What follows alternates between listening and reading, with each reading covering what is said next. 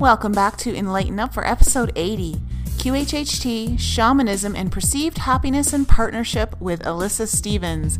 Elissa is a listener of our show, and she's also a practitioner of Q H H T, so she's come on to share with all of you what that actually is and how she got involved with Q H H T. How did she heal herself and her psoriasis? We're going to talk about her healing journey as well as what happened when she discussed it with doctors. We're going to talk about shamanism and what that actually is and what are some of the tools that you can use of shamanism.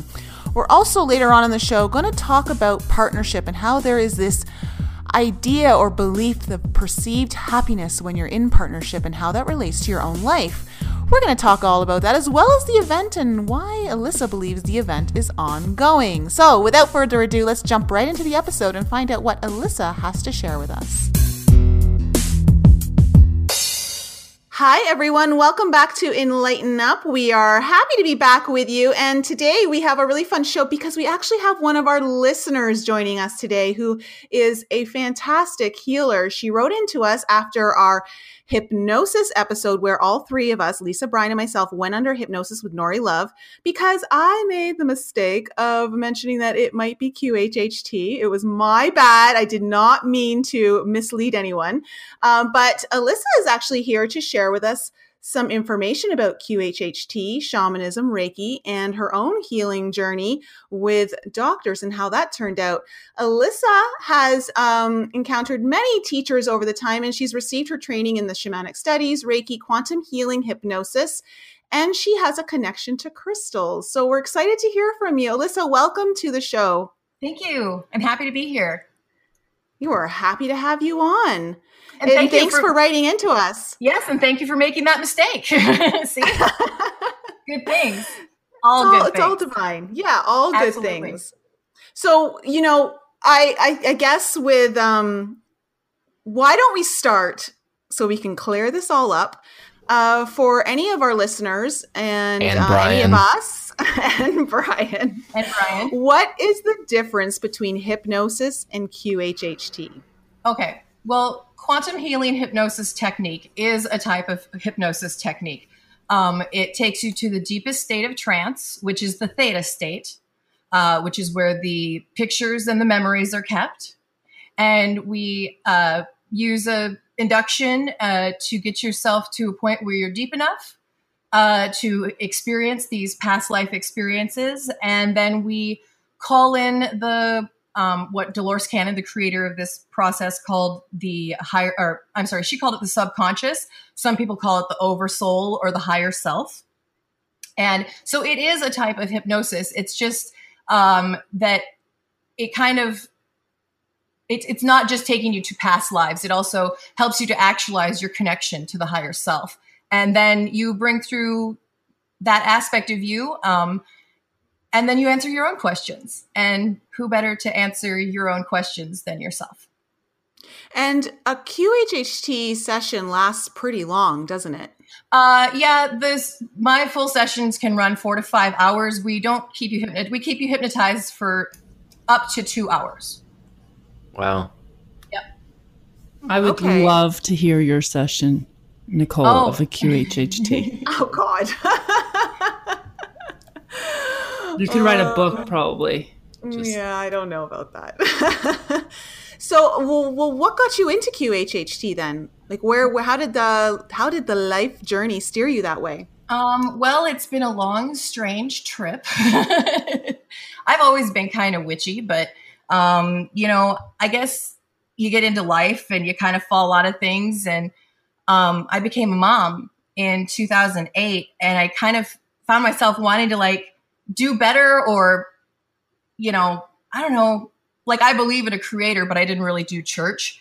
So it kind of put me on this spiritual seeking path. And um, over the course of a few years, different things happened. I had my own personal awakening and experience, awakening experience. And um, that led me to shamanic work. And I spoke to my uh, shamanic mentor. Her name's Jean Trajee. And she, uh, I, she said I could mention her name today. She put out a call and like she started uh, doing these retreats, and she put out a call to gather the pavers. And this is actually something that's referenced in a Dolores Cannon book, like Pavers of the Way. And that's how I found my way to shamanism. And I actually found my way to this tribe of amazing people um, in northern Minnesota.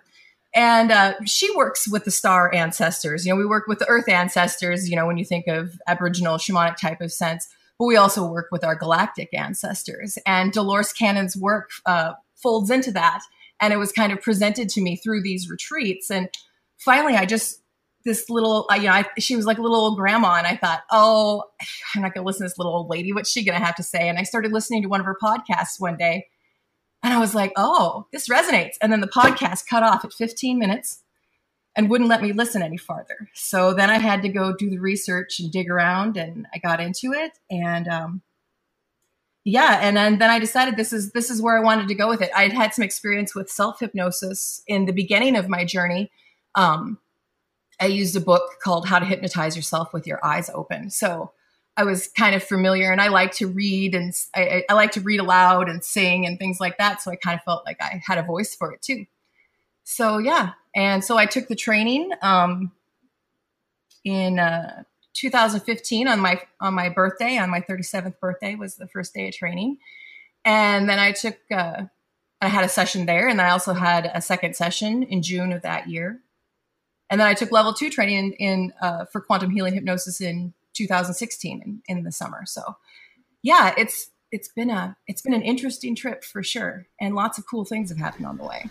So help me understand. I, I understand how you described the quantum healing hypnosis technique, mm-hmm. but I don't understand how it's different than regular hypnosis. Is the process different? Do you go through a different set of steps to get the person into that theta state? Because when we were, you know, when we were doing our hypnosis sessions with, with Nori Love, you know, she talked about being in the, the, the, the theta state. So I don't, I, I don't understand the, the difference. Okay. Well, it's maybe not necessarily the difference. It's the, it's maybe, maybe we, maybe we didn't quite uh, word that the right way. Um, no, you're, it's a, I guess it's, it's taking you to the deepest state of trance. I guess it wasn't necessarily saying that what Nori was doing wasn't theta state. It just was not Q H H T. Um, and yeah, I guess the only thing that I've noticed is like what Dolores did, she was very, um, she's very particular in making sure that this is the life that is the most important life, the life you're living now. And it's really expressed throughout the script, throughout the induction, and when you're coming out, um, that that this is the most important life, and that those are just past lives that we're viewing to bring forward to for clarity in this present moment. You have a lot of prep work that you require your clients to do before any Q H H T session, right? Well, I just like them to come in uh, with an idea of where they'd like to go with it. We like to have the list of questions. Basically, you come in with a list of questions for your higher self. And we like the client to come in with that list of questions written down so that after we go through the hypnosis part, that's where it's different, is we go through the hypnosis part, you go through and you have the past life experiences. Where it becomes different is at the end, then we bring through, we ask permission to bring through the higher self, through bring through the subconscious, as Dolores called it. And then we ask your subconscious mind your questions, and then that's where the healing and the clarity and information uh, can come through for a multitude of levels for the client.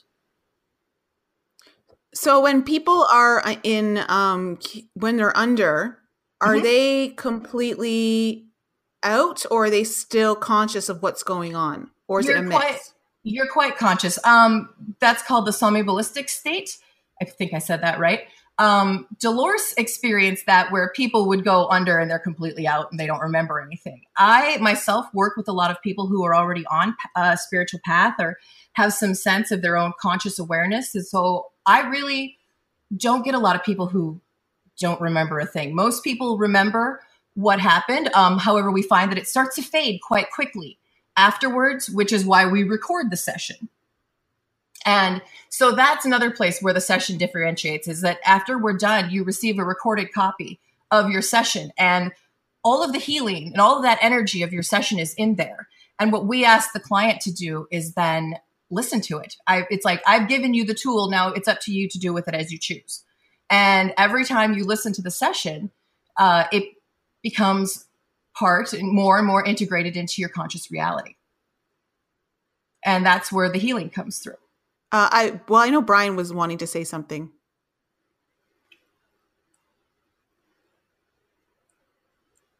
Brian? He did want to say something. You must have forgot what it was. It's it's very rare that Brian is silent. I know that. I, I you know what, what it what it what it reminds me of is the process that I went through twice for my Akashic records reading. That's what it you know without being hypnotized, but becoming prepared and having questions, you know, yeah. to ask your higher self. Well, exactly. And, and, you know, I guess really Akashic records or having a chat with the higher self, you know, it's like really a common thread runs through it. And if that's, you know, I guess it, like you said, if that's the, you know, and if that's where your perception level lies, you know, you could be, be hypnotized and actually have that experience, you know? So like I said, it's, it's cool because everyone's process is different. So this really forms to your own personal process. What has been some of the healing that you've witnessed with either yourself or with your clients through this? Um, okay, well, let's, should we, we'll talk about my own personal healing journey. Um, I, I wanted to share this morning that I shaved my legs for this. And the joke is I, I laughed at myself because I'm like, this is audio. Why did I shave my legs for this? And, you know, the... And my, why did you my, tell us? Okay, but because I had psoriasis. I've I've dealt with psoriasis for nearly twenty years. In nineteen ninety-six, I was diagnosed with psoriasis, which is a skin disorder, uh, problem with the immune sy- system. And uh, at one time, it was it was quite dangerous to shave my legs because my my arms and legs were like seventy-five percent covered with these dry um, red, you know, lesions essentially that happen when you're. Uh, immune system is overreactive and causes the psoriasis, uh, the psoriasis to occur on the surface of the skin. So it's like, I, even though it's like, it was a reminder about how far I've come and about what I've done with my healing. So, um, you know, and I started this healing journey. Like I said, it kind of, I was kind of on the path to try and figure out something natural with psoriasis. And then where it really started to help come through was, was through the energy work. And, um, through my quantum healing session, you know, it basically helped me to get right with my life and make steps forward that I wasn't sure, you know, where I wasn't sure to make adjustments in my life. And, and even though sometimes people doubted what I was doing or seemed alarmed, all the way through, my skin just kept getting better and better and better. And until the point where I don't, I don't have psoriasis anymore. So did you seek out Q H H T for yourself, or did you seek it out to practice it? I was already on the shamanic path when it was presented to me. And it was kind of like, well, if something's going to heal me, it's going to be this. And if it doesn't, well, then I'll just get used to having psoriasis, you know, but I kind of felt like I can't really be a legit healer if I can't heal myself. So, you know, it kind of, the, the two journeys kind of, uh, they kind of came together as sure. one, you know? Well, Your your psoriasis journey is really interesting in a sense of how the doctors handled it and can like what their approach was for yeah. for you. Yeah, well, like I said, we'll we'll go back. Like I said, it was twenty years. Um, in two thousand five, I you know got married, got in some good health insurance, so I started taking Humira, which is a biologic that you inject um, biweekly. And I had like one hundred percent clearing on that, and I was on and off of that for quite a few years, even while having children. Um, I would go off of it when I was pregnant and I go back on it just as soon as I can, you know, and then I quit smoking. And I kind of thought, well, basically I didn't have psoriasis until I became a smoker. And I wondered, you know, if I wasn't a smoker, if maybe it would be better to just, you know, I just thought like, maybe I'll just try and see how bad my skin really is now. And so when I went into the doctor and presented this idea to her, she was very unkind to me. And, um, used a lot of fear factors. First, they said they wouldn't, the, my skin would get, it would get three times as bad as it ever was. Um, and then I said, well, then I can just go back on the medicine. And they said, well, your insurance might not cover it because they won't understand why you quit. And I'm like, okay. So by this time I'm, you know, in tears in the dermatologist's office, and I, and the doctor, I finally just said, you know, I have, I have children and I don't know what this drug could do to me. Um, also prior to that, I was an acquaintance of mine, uh, mine and my ex-husband's, uh, she had taken Humira for six months for rheumatoid arthritis and she was full of cancer. And, you know, they'll neither confirm nor deny, but if you read the insides of those packages for those biologics, it's pretty scary. And uh, I also found out later, too, this sinus problem that I'd been having for years was most likely being caused by those meds as well. And so I left that day and I told the doctor, I'm like, well, can I just try for three months without it and then we'll see? And she's like, sure, go ahead. And I walked out that day and I made an appointment, but I never went back. And, uh, And I'm okay with that, because, and I don't even, I don't even feel necessary to go back into that dermatologist's office and show her what happened. Although sometimes I'd like to.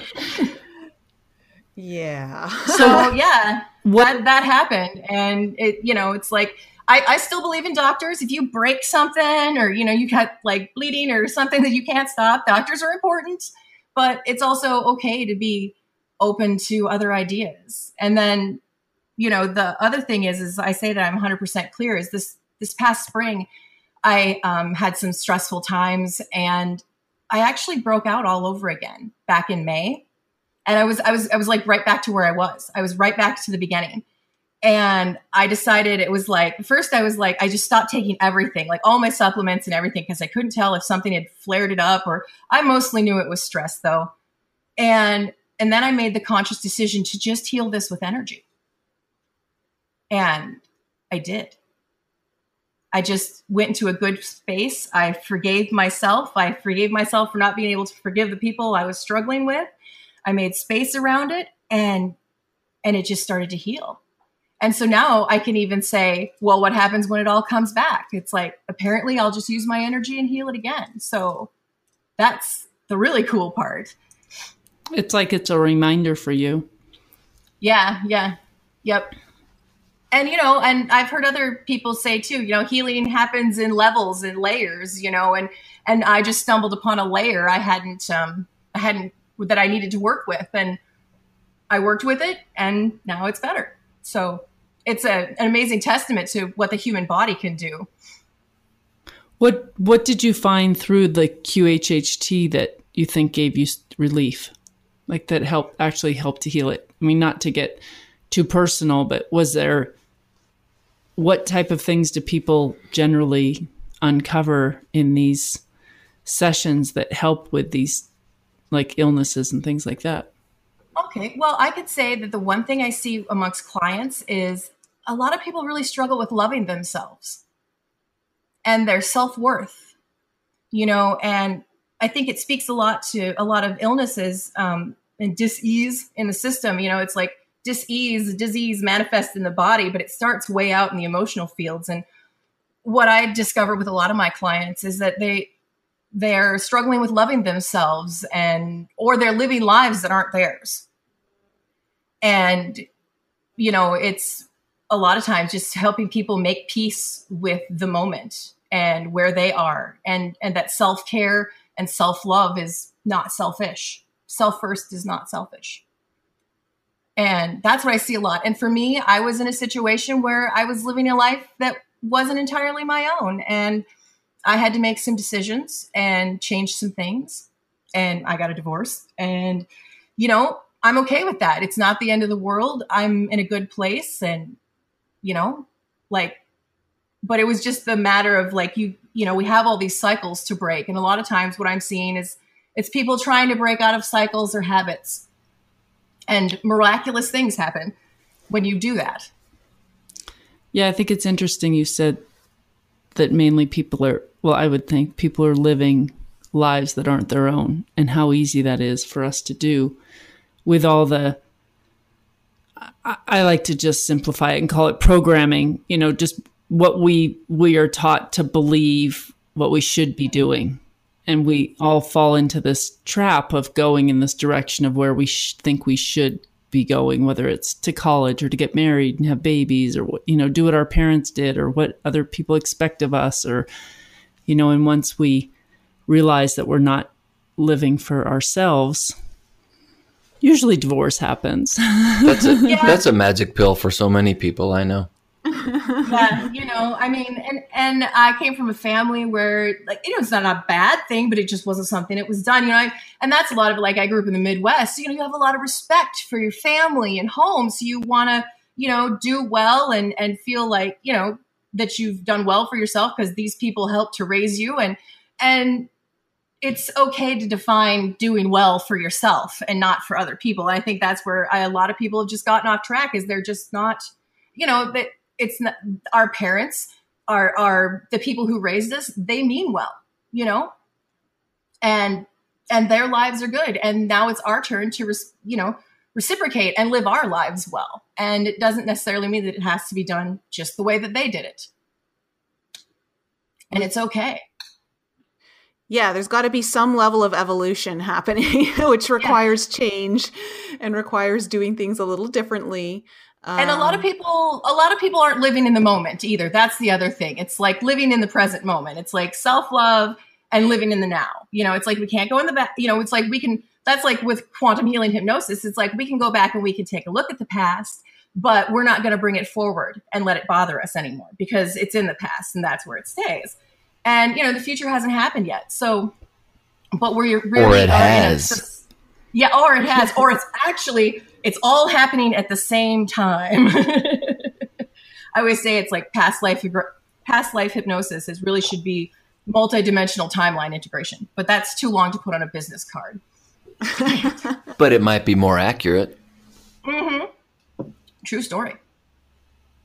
So... Well, speaking of healing, um, I really want to hear your take on your experience with people and how they believe Q H H T is this magic pill. Because I remember, you know, Lisa and I both watch Allison Coe, who I believe you – did you study with her or – We we took our level one training together and we swapped okay. sessions. Um, she's she's the person we we I gave her a session and she gave me a session in June of two thousand fifteen. Yeah, I was out in okay. Portland. Yeah, so Lisa and I love watching her videos and and all that. And I think I I can't remember if I saw this posting on one of her videos or it was someone who had posted on one of, one of my YouTube videos, but they had explained they were explaining to me that Q H H T is the only way you can truly connect with your higher self.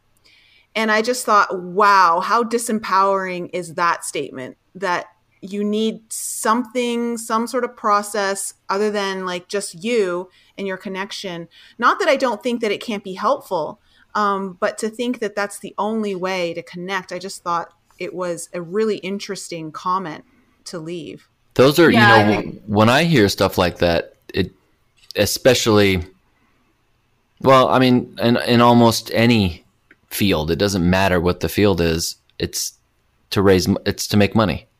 The only reason you yeah. would say, "Hey, this is the only way to do it," and I practice this, is is, yeah. is to make money. Yeah, right, totally, right. And you know, really, with Q H H T, they're very rigid about that. This particular process is Q H H T, but I don't, I don't believe that in any way that anyone that is associated with the process would say it's the only way. And furthermore, like I say, you know, I'm not connecting you to your higher self. You're, we're always connected to our higher self. This is just one tool to help you actualize that you are connected to the higher self. But, you know, like I said, I'm a shaman. Um, I, I, I did shamanic, I'm a shamanic practitioner first. And so really what Q H H T for me is just another tool to get you to where you need to go. And you can use shamanic journey work to get to that place. You can use meditation. You can use chanting. Yeah, I, I I think that's unfortunate if someone made that statement, because it's by no means the only way, but it's a very useful and powerful way. And, you know, I always tell people, uh, the other thing about Q H H T is I don't ever want to see clients back. I don't want to see you again. Like, I don't, I don't let people come back right away. Like, oh, I think I need another session. It's like, no. If your session was complete and good, you should take that recording and use it. Um, and I've been told a couple by a few people that's not really the way to make money, because, you know, how are you going to get return business? And you know, I'm, I aim to work myself out of a job in this lifetime. um, that's a, that's a great statement. You know, if, if everybody's happy and loves themselves, well then my work here is done. Well, you've got a lot of work ahead of you. um, I'm only you, one person. You know, I can only so, do whatever. so, so I've obviously heard the word shaman. Um, can you help me understand more specifically or sure, like what, what a shaman what it means. is? Yeah. What it means. Okay. Well, I feel like uh, the shaman uses an altered state. You know, we go to the, sh- the shaman uses things like drum beats to achieve that theta state, or even uh, trance dancing, which is where you blindfold, you dance blindfolded, you know, for like forty-five minutes, and to get to that altered theta state to receive the pictures and the messages. That's the that's the state that the that the shaman works in, is this theta state. And so for me, Q H H T is a tool that gets my client to that shamanic state, um, and we use these altered states to perceive and inter- interact with the spirit world. And I guess for myself, I acknowledge that there's a spirit in everything. Um, and that the earth is a planet. The earth is not just a thing that we live on, that it's an actual being. And it's through that reverence with the planet, and then also with the heavens, that I, I, you know, it's, it's really a, a sacred path is what it is. It's not, you know, it's it's not a tool, it's a lifestyle. Shamanism. Does that make sense? Yeah, it does. Thank you. I had a question and then it just left me. Was it about shamanism? Good, then we're doing something right. Yeah. It was. Was it about dancing with a blindfold on? Because that sounds dangerous. Oh, we have we have someone that keeps an eye on us and rounds us up, and so that we don't run into each other and stuff. Especially if there's a fire around. I know, like maybe out on the yeah, oh yeah, beach. No, we we usually do that inside where there's no fire. do, what sort of practices do you work with in your shamanism? Like, what are your favorite tools other than Q H H T? Um, well, I you know, journey work is a very useful tool. I use that even just personally, and and um. I use drum beats, or even, you know, meditative, you know, things to travel with my, you know, like when you do shamanic work, like I have, a, you work with power animals, and you know, it's like your spirit guide. So a lot of times when you do shamanic journey work, you'll, you know, you'll, you'll journey with your power animal or, or another spirit guide of your choosing to receive, you know, clarity and information on whatever it is you're seeking, you know? So usually I start out with a statement of intent, and then I just lay back and listen to the listen to the drum beats and let it happen. How, and I've done that for clients. I can do that for clients, and then I can do that with clients. Um, how do people um, connect with their power animal, and how do they know which ones are more prevalent than others? Um, well, like for me now, I took a shamanic journeying class. Uh, you know, the shamanic work, you know, in the deeper deeper parts of shamanic work is. Um, We always say it's, it's, you know, it's, we always ask things if they're of the light, and, you know, it gets, it can be pretty serious, but from a, from a, you know, basic learning about your power animals, you can, you can do a guided journey, or you could, you know, listen to drum beats and, and, you know, go there yourself. And really you just ask your power animal to come forward. And usually the first one that comes forward is your main guide. Mine was a horse, but I've done other journey work with friends and with myself, and there's always seems to be a herd of them over there waiting for me. So Brian, if you, what is your power animal? Who, who, which animal would be yours? Never, ever has crossed my mind to think about so, my Power Ranger oh, animal. Go for it right now. Go for it right now. Think of an animal, and what comes? A, ho- a horse. A horse came to my mind. I had a horse when I went through my Reiki level one Reiki. Uh, mm-hmm. A horse came to me. I mean, I but I, I didn't think about it. It just. You said animal, and that's what popped into my mind. And you're going to say higher self, and I'm going to say coincidence. I'm going to say that you, that's my power animal too, actually. um, yeah. I mean, you could have said that just because Elissa had just mentioned that a horse was hers. Yeah. I, I, I didn't, I didn't hear her say that. I, I, I, or you picked up on it beforehand. I don't know. yeah. I don't, I don't, I don't, I don't know. I mean, I don't, It's, Who's your it's, power animal? It's, it's not something that I think about. It's not something that I that I believe in, or, you know, I don't commune with. And some people, some people like have, you know, like certain kinds of animals. Some people have certain kinds of decor. You know, is there any certain types of animal that, like, what's your favorite kind of animal? I mean, we birds. have we have cats. I like birds. I, I love fish. Um, See, it could be eating them or like swimming with. No, them. I like. I, I used to have. I used to have a, a a reef aquarium, and I just loved, you know, having shrimps and and fish and, and watching them. I'm I'm really really. I don't know. I like I, I like animals. I mean, I think it's I. Well, and if you like animals, then shamanism is a cool uh, modality, or, you know, a cool thing to explore, because it relates a lot to animals. We work with animals because animals are part of nature, so they're considered to be messengers of the earth. Cats. Meow. Cats. He likes cats. See? He's a cat whisperer. Cats are good. Cats are good. I like cats. What's that? They taste uh, like chicken. Lirin, does that mean? Yes, Lirin. Exactly. Lirin. We both have some Lirin in us. There you go, cat people. Really? Lirin energy. Lirin, yeah. I don't know how we got on, out on outer space here. Because Brian, it's enlightened up. About having... mm-hmm. How do you feel I'm about having outer space? Lirin energy, Brian? I, I, you know, like everything, I don't.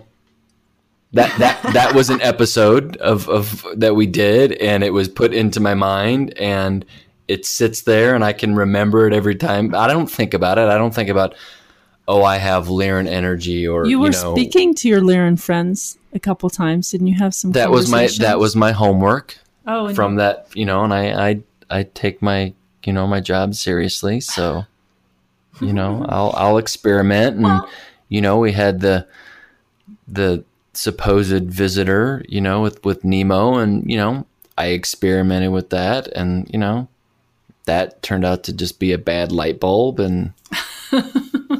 Oh gosh. Well, I get what Brian's saying, you know, okay, so yeah, so you're a Lirin. Okay. So yeah. So like what that, in, that information is going to suddenly rule your whole life. You know, we still have to be three dimensional.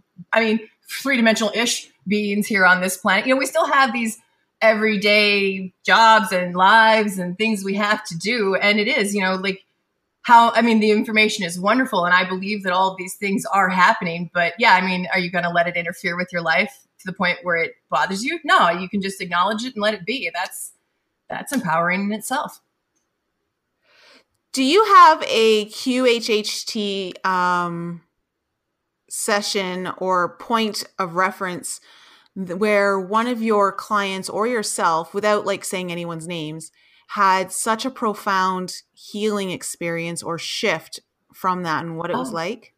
Yeah. As a matter of fact, uh, one of my tribe mates, and uh, her name is also Jean, and she wouldn't mind if I shared this because she I, she's wrote about it on Facebook a couple of times. She, um, basically, what I discover is if you have work to do and you come to me, you'll get information that will help guide you on your path to wherever the work is that you need to do, you know, emotionally, physically, whatever, to find healing and clarity. Sometimes what happens is people come in and they've done the work, but the energy for some reason or another is lingering on. And this one particular client, my tribe mate, um, she'd always had this cold, like this uh, pneumonia type of thing that would creep in every time the season would change, usually the beginning of the fall and then at the end of the winter. And every time we would meet up at the retreat, she'd be coughing and sneezing and hacking, and would have to just, you know, had excused ourselves a few times from, from, uh, from our shamany goodness, cause she wasn't feeling well. And she came in and got a session, and her higher self is like, oh yeah, it's a green energy. It's hanging around in her lungs. It's kind of like slime. and, um, and I said, oh, well, is that serving her? And the higher self was like, no, it's not. I'm like, okay, can we get rid of it? And they're like, yep, it's gone. She has never used a rescue inhaler or had that happen to her since. And that's been three years ago in August. Like it just, it just stopped. And that's, that's really cool. Like that was like, she, you know, the, the work, the issue had been resolved, but the energy was a hanger on. And once it was like, you know, or for whatever, you know, or however you want to perceive that, even if it was just simply the envisioning the mental picture and then releasing it, you know, it caused a shift in her shift in her that she has not seen that kind of illness since.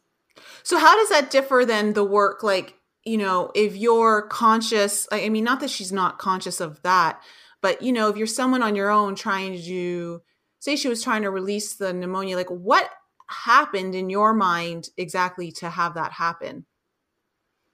It's just, well, I think another, another friend of mine said, she goes, I guess I just didn't realize I could do it myself. Interesting.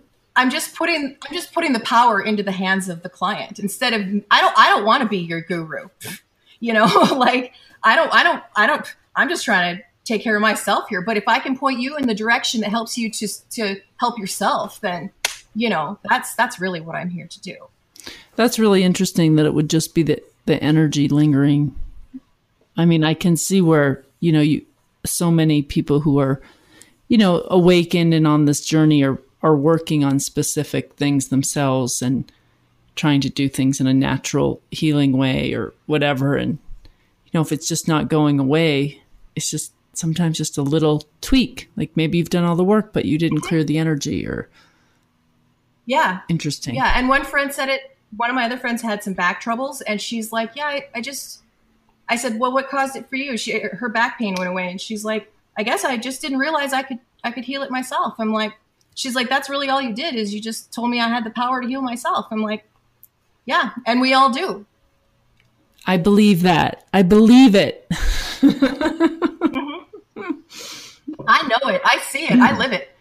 That belief system has been taken out of our programming. Right. So and that's a lot of it too. It's, it's overriding, you know, and then maybe that's what it's doing. I have, you know, there's lots of theories. I, I guess, you know, anything I say today may change tomorrow. So don't quote me solid on this, but yeah, maybe we're just, you know, a lot of that. And a lot of my shamanic training and, and working with my, my shamanic tribe, um, we talk about that. It's like overcoming limiting beliefs, you know, and it's like every time a belief arises, you know, you got to stop and take a look at that and go, is this mine? Do I really believe this? And then, and then, you know, it's up to you to figure out how you want to release it.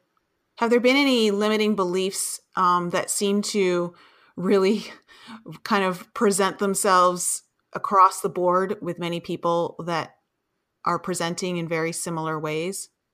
Mm, yeah, I get a lot of people who seem to think, I, uh, unfortunately, a lot of women who seem to feel that their lives lack value unless they're hooked up to um, a significant other. Interesting. Like, you know, like they're less than because they didn't get married or stay married. I get a lot of, I get, I get people, you know, like I said, it's, it's about self-love, you know, it's like, or, or they don't, they don't feel they can love themselves until someone else loves them. And it, you know, really it comes, it, it all comes back to love. Really? So a lot of women feel that without a partner or being in relationship, they have less value on this planet. Well, I get a lot of, I'm in the Midwest and, you know, like I said, I sometimes feel like, I don't want to say our, things are antiquated, but there's just a lot of belief systems. And, you know, these are, sometimes it's women who are, you know, older than me. Not, I'm not talking about younger people, but, you know, adults. And, they, you know, they just, like I said, that it's really like the programming. It's, it's, uh, you know, we got to look a certain way and weigh a certain amount and be a certain thing and, and do, do, do. So it all looks good, you know, and maybe it's not that important how it looks. I can totally see that in the Midwest, especially with family, yeah, and like, and marriage. I don't want to say it's antiquated, but yeah, it is. It's still a thing here, you know, and it, it's like there's a certain value put on it. And, you know, I just feel like, and, and, you know, and I don't have any problem with those things. And if people are happy, then that's great. But you also shouldn't live a life that's making you miserable just because somebody else said so. I mean, my, I have, I have six sisters and I, and I'm the youngest. And I remember when, I don't know if I had already gotten married or, but one of my sisters and my brother weren't married yet. And it was just, and one of our cousins. And it was just like the talk of the family all the time. Like, when are they going to get married? You know, it's just such an expectation. And then, oh, once you get married, it's, oh, when are you going to have a baby? And we just go through these things, or even call, even college, even, you know, education, like, oh, so what do you, where are you going to college? What are you going to do? It's just like, like our lives are already planned out for us. And then we have to wake up and realize that that wasn't our life that we were that living. Wasn't the plan. Well, you know, it's funny because I ha- my family looks at me the exact same way because I've never been married and I'm now forty-one. And I remember having a conversation with one of my sisters and she was just looking at me like, she's just like, I just want to know you're happy. Like, I just, like, as in, like, I, she, she wants me to, she, she wanted me to find someone so that she knew I was happy. And I'm like, can we just like stop on that thought for a second? Like, let's think about right. that. Like, you're worried about my happiness being tied into being with someone that you'll feel comfortable that I'm happy when I've, you know, I love my life. I've always exactly. loved my life. I've lived my life for me. That's actually something that I'm just so grateful for, that I've always chosen the less traveled path, I guess, by what most people would be doing in society. Um, and my family, like, would not always understand it. And for some reason thinks that I'm unhappy because I'm not with someone, or maybe it's just their own projection that they're not happy I'm not with someone. I don't and know. Yeah. Are, are they with someone and are they happy? Well, this is the thing.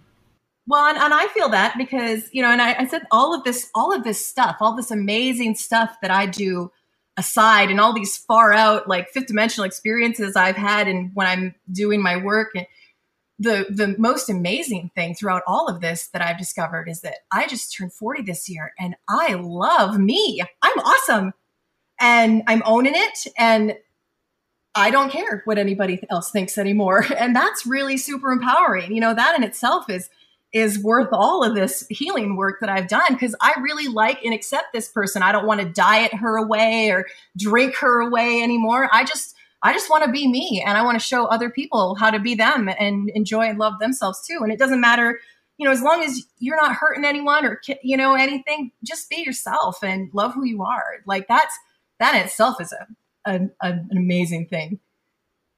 Yeah.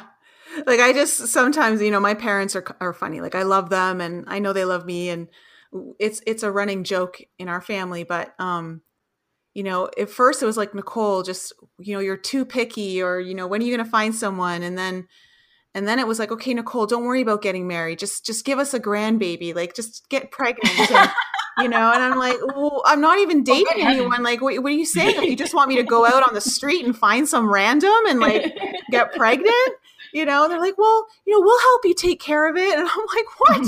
I go, this is not how I want. Like, no. It's just so funny, though, like how ingrained these ideas of happiness look like. Yeah, it's expectations. And there are other people's expectations. There, a lot of them, it's like you say, it's belief systems and expectations. And it's like, you have to stop and look at them and say, is this mine? Am I okay with this? And if not, then change it, because, you know, you're free to do so. And and I think that that's maybe the most important thing about this work that I do. And, you know, quantum healing hypnosis, it's help, it helps people to get to that place. And it's awesome. Yeah, no, it is. I think that's really the first step, is just peeling back the layers.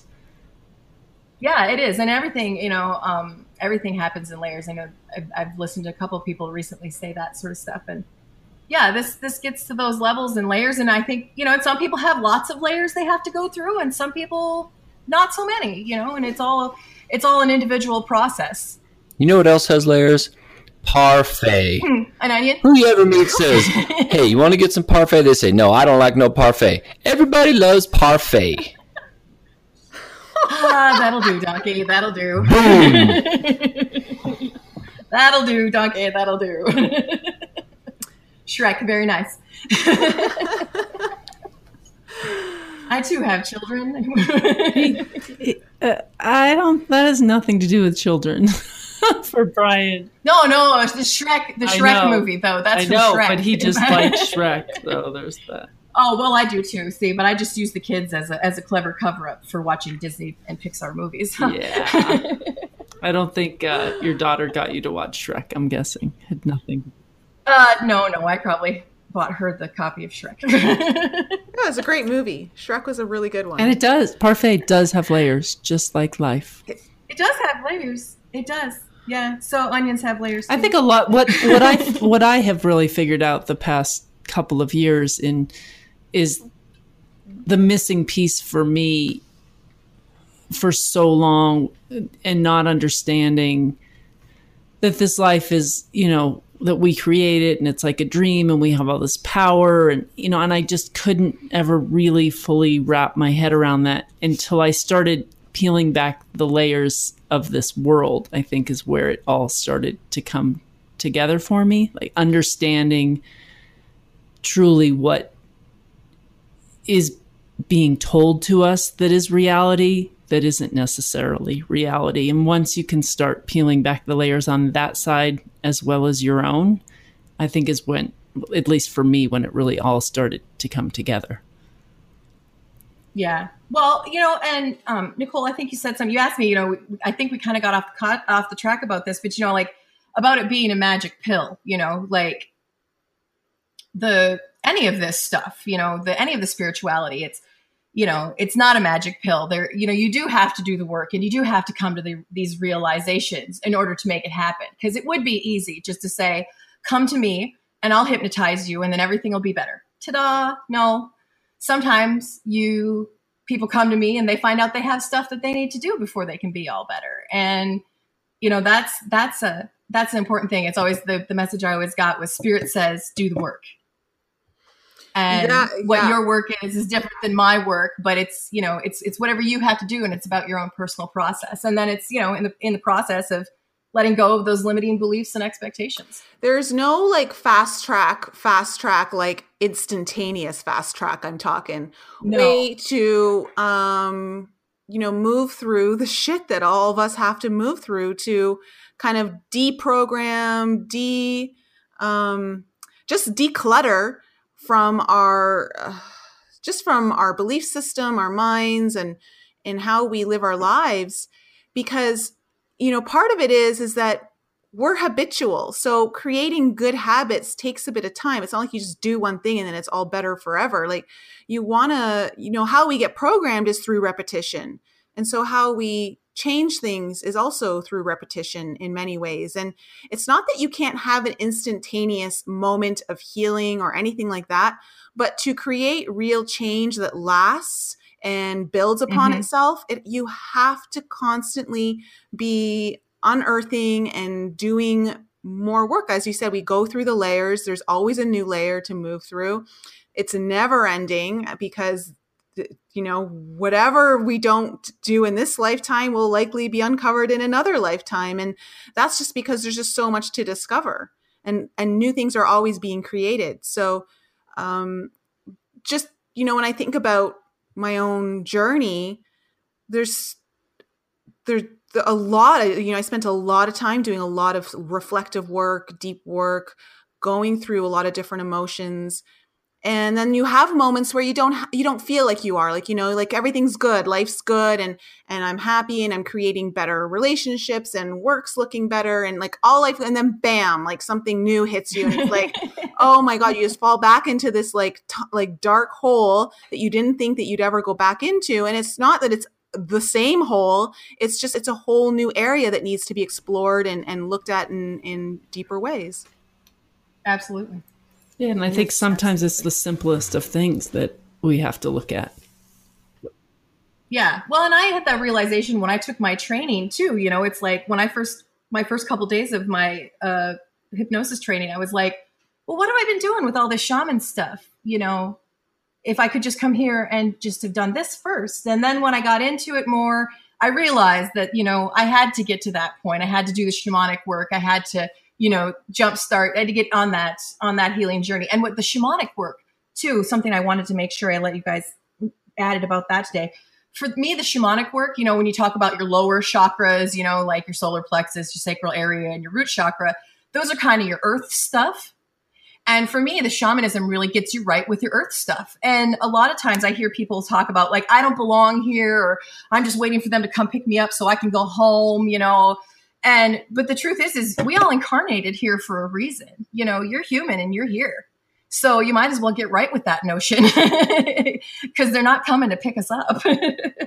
And so like, that's the work, you know, to get you grounded into your reality. And once you're grounded into your reality, then, you know, like I said, all this, all this woo-woo stuff appears great. But if you're not grounded in your reality, it's, it's really doesn't do a whole lot. I mean, it's fun, but you know, you need to be firmly firmly here on earth as well. Absolutely. Because it just kind of takes you into that whole idea of, of moving, taking you out of your now, in that, you know, you're not currently in the galactics for a reason. You're down here on earth to, like you said, like do your work. And every time we kind of think about, well, when do I, when do I get to meet my star family? Or when do I get to move to this part of ascension? Or when do I, you know, all these, these questions that a lot of people have as they start to explore this, this area, they forget about like just the enjoyment of being here on earth. Cause there is a lot of enjoyment. And when you can find that enjoyment, you don't feel the need to constantly be seeking outside of your here and now. Yeah. Well, we are beings of free will. And from what I understand is whether that place that we come here from is not that way. And that's why we come back, is to experience this and to have the right to choose. And yeah, I, yeah, as, I know what I'm choosing now. As, as, as wild, wild west as Earth is, and as hard as it can sometimes be, it's actually, um, a true gift to be here on earth. You know, when we, t- when we had, Uh, John Mathis on, and he talked about how like there are people who are literally lining up to get back down to earth and like jump back into this this planet to do more work, or you, that it's when you get here you you forget about all of the great reasons of why you're here, and all the we forget that and that we divine. Got the golden ticket. Yeah, yeah, it did. Right? If you're here, it's on like earth, what do you, it's like it's um who was one of your other guests um that uh, Cassell Ouch. Oh yes, I, when I, and, and him and him making a device out of a bowl, you know, and I always feel like you are the device, you know, you you are the you are the the channel, you know, we we are the the sacred device, and that's what we're here to remember, is that we're divine, and and who knows what you can do with that once you once you figure that out. Mm-hmm. I think that we're just starting to see what that um, what that realization. I'm I'm glad like. You guys finally caught up with my line of thinking. I've been trying to teach you guys this for a long time to enjoy your three D, and it's all like, oh, I gotta be forty, I gotta be five D, I gotta be twelve D. We have never said that. That is your projection. I've never said twelve D ever. Yeah, where did twelve D is like formless, and there's nothing like going on up there. It's just yeah, where did you get twelve D? I was making fun of five D. So funny. I think like your higher self just snuck in there for a second. What is it? It's not a Freudian slip. It's, there's got to be another name for it. I didn't slip. I said that on purpose to make fun of b- believing in five D. Well, see, I, I believe that it's already happening. You know, we talk about the event, and I think that the event is ongoing, and you can vibrate how in whatever existence you want to. I would believe that, that and that the event the event is happening for everyone at different times. Yeah, the event is ongoing. You know, I believe that the planet has done things, you know, like I, I believe that in two thousand twelve that the planet has moved into a different dimension, and that we've where a lot of us are just catching up. And, you know, will there be a light-filled anomaly in the sky when we get to a certain point? Maybe. I don't know, but I can't, you know, I can't stand around waiting for that. I'm going to live my life. I still now. have trouble understanding that the Earth going through this portal in two thousand twelve, and now we're coming back around to join that. I still have really have trouble wrapping my head around what that means. I, you know, or like Dolores Cannon talked about it as like two Earths, you know, it's like we're separating the old Earth from the new Earth. And if you would uh, think of it as like a Vesica Pisces, you know, the way the two circles overlap, it's like where the area where we've been in, like since two thousand twelve, two thousand eleven, two thousand twelve is kind of that spot in the middle of the Vesica Pisces as the Earths are separating. But I personally feel like new Earth is here now, and you can live on it. whatever you want to. It's about, you know, it's, it's a place that starts in your heart. I feel like it's kind of like timelines, you know, like you can jump into a new timeline that has new experiences and new ways of seeing things if you um, shift your frequency to match that mm-hmm. timeline. And so I, that's yeah. how I understand it, that, you know, Earth had its own timeline frequency, and it doesn't mean that the one that we're on isn't necessarily here. Obviously it's here, but how we're experiencing it is dependent on our frequency. Yeah, I agree with that. Um, since two thousand eleven, like I said, I had this kind of crazy awakening experience. I had like a dream with a blue flash off the sun and stuff. Um, but ever since then, the message I got from my higher self, inner self, whatever you want to call it, my intuition was hold the highest vibration possible. You know, that it's all about it. Like, it sounds so Tesla when I say it, it's like, it's all about frequency and vibration, and that, and that our intention has so much connection to that. You know, if you intend to hold the highest vibration possible, then you will. And, you know, what you experience therein is, is, is, well, it's your experience. I, t- I remind myself that some days, like, all I have to do today is be happy. You know, yeah. just like, I'm like, there's I'm, just love yourself. Just every minute. I just have it's, to keep bringing joy to every moment of this day, and it will be a perfect day. Yeah. Right. And it's, it's love. It's, it's about love. I think it's, that's the ultimate thing. It's like, be your own self-love guru, I guess. Yeah. And even love the stuff that doesn't seem lovable, because that's important too. Or just yeah. Fun. And I want to just go ahead, Nicole. Sorry. Go ahead, Lisa. Well, I was just, I wanted to circle back to Brian and his statement um, on how, like, he thinks that we don't enjoy our lives here in three D. I don't. Like that, that is such a false statement. I love my life here in three D. But you're clamoring to get to four and five D. That's, that's my point. I've made it in a couple of episodes. It's like, I just enjoy being... I'm not worried about four and five D. If, if if if something happens, I'll enjoy that when that happens. But I'm I'm not going to worry and fret about this thing. And it's like, oh, I've got to raise my vibration and I have to do all these things. I'm I'm here. I'm here. No, I, I understand. But four D and five D are not a place. It's not like when I – it's about choosing to vibrate at a higher frequency of wanting to live my life through more love and, and, and project more love into my entire life, more joy. And that actually is enjoying – when you do that, you get to enjoy your life even more here and now. Hmm. Sounds like it's all about perspective, really. it, it, you know, it, it totally is. It totally is. And Brian's really good at being in the now, though. In well, I, okay, so but from where from the, I understand where Brian's coming from, though, is he's th- he's thinking three dimensionally. Yeah. So from a three dimensional thought process, five D is two steps up from three D, and I see that. And you know, some of the things I hear is that five D we have light bodies. So you know, if you like really like food and stuff, you ought to eat it now while you can, just in case when we get there we don't have to eat anymore.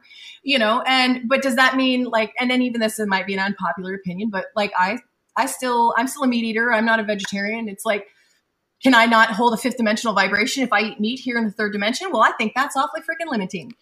So, you know, I can still go out and, and enjoy myself from a three dimensional standpoint, or, you know, I don't have to be a nun. I, I agree. Like, you know, like I, I, I am of the mindset that if I want to eat it or I want to drink it because it gives me pleasure and I enjoy it, then I totally want to. And this idea you know. of breatharianism and all of that, like just living off of the breath and light, you know, it's, it's not that I don't think that that exists. And I, it's not that I don't think that people can do that. But for now, for me, I'm like, I'm here on Earth. I chose to drink wine. And I know that my cosmic star family is not drinking wine right now. So I get to do something that they're not doing.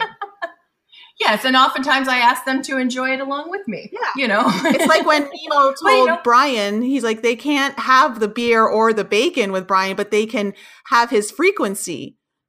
There's something to being able to actually experience it and live it out here. Well, yeah, we're like I said, I, I'm I, I one of the first incarnations of my spiritual work. I call myself Divine Elissa, and it's like, you know, we're divine beings expressing ourselves as humans. It's almost a disservice to our to our higher selves to not enjoy being human. Yeah. But then can we enjoy human being human even, you know, and the, but then as you start to incorporate this higher vibration, can we make being human even better, even more interesting and curious? You know, that's that's where I feel like we're really going with this. Well, I think if as far as meat eating or wine drinking or anything like that, if you're saying that you can't have those things in order to live a more awakened life, then you're just, again, putting another belief. You're just you're just shackling yourself again with something else that this world is always throwing at us, these coulds and shoulds and you have to's. And when I mean, we have to just get rid of all of that. It's about yeah. the energy that we bring to it. You know, if you believe that something is bad for you, then it is, because you're bringing that type of energy with you. Yeah, that's that's yeah. why when Lisa's like, yeah, I try not to eat the carbs, and I'm like, give me the carbs. I want the carbs. I love the carbs.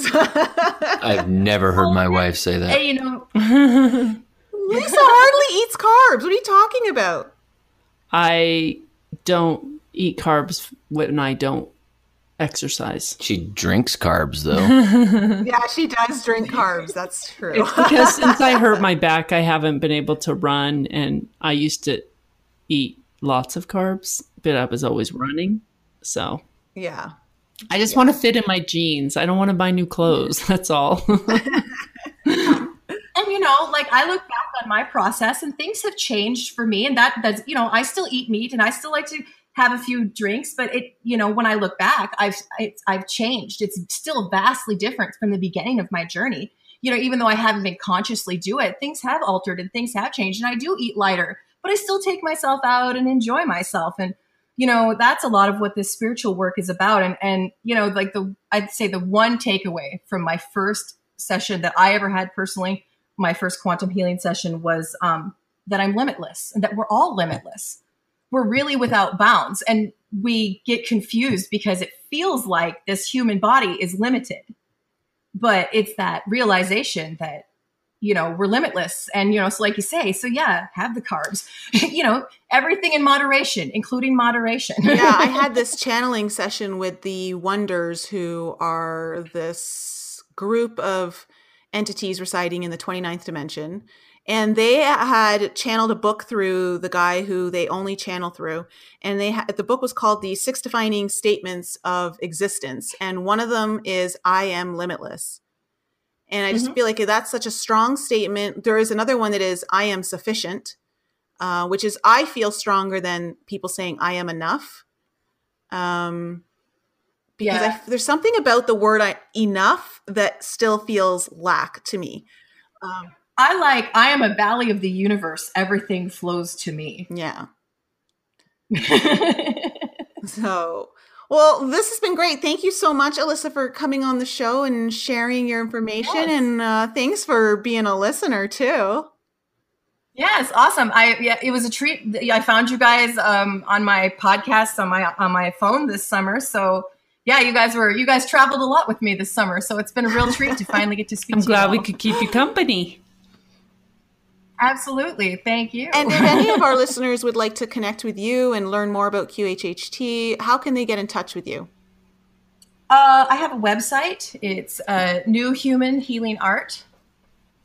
Uh, okay, it's, I'm sorry. It's New Human Healing, uh, N U H U E M A N Healing, new human healing dot com. And I'm also on Facebook, and uh, I have a couple of pages there. Great. So I'll leave all that information yeah. for our listeners. So if you would like to get in touch with Elissa, you can. And um, to all of you, thanks again for joining us this week. We're always uh, happy to have you with us week in and week out. And we will um, be back with you soon. If you guys have any questions you want to ask us, send them into our email, info at enlighten up dot us. And don't forget to check out all our social media. Lisa is doing a fabulous job with our social media. Thank you so much, Lisa. Yay. You rocked. And um, I, that's it. So thanks again, everyone. We'll be back with you next time. Bye. Bye.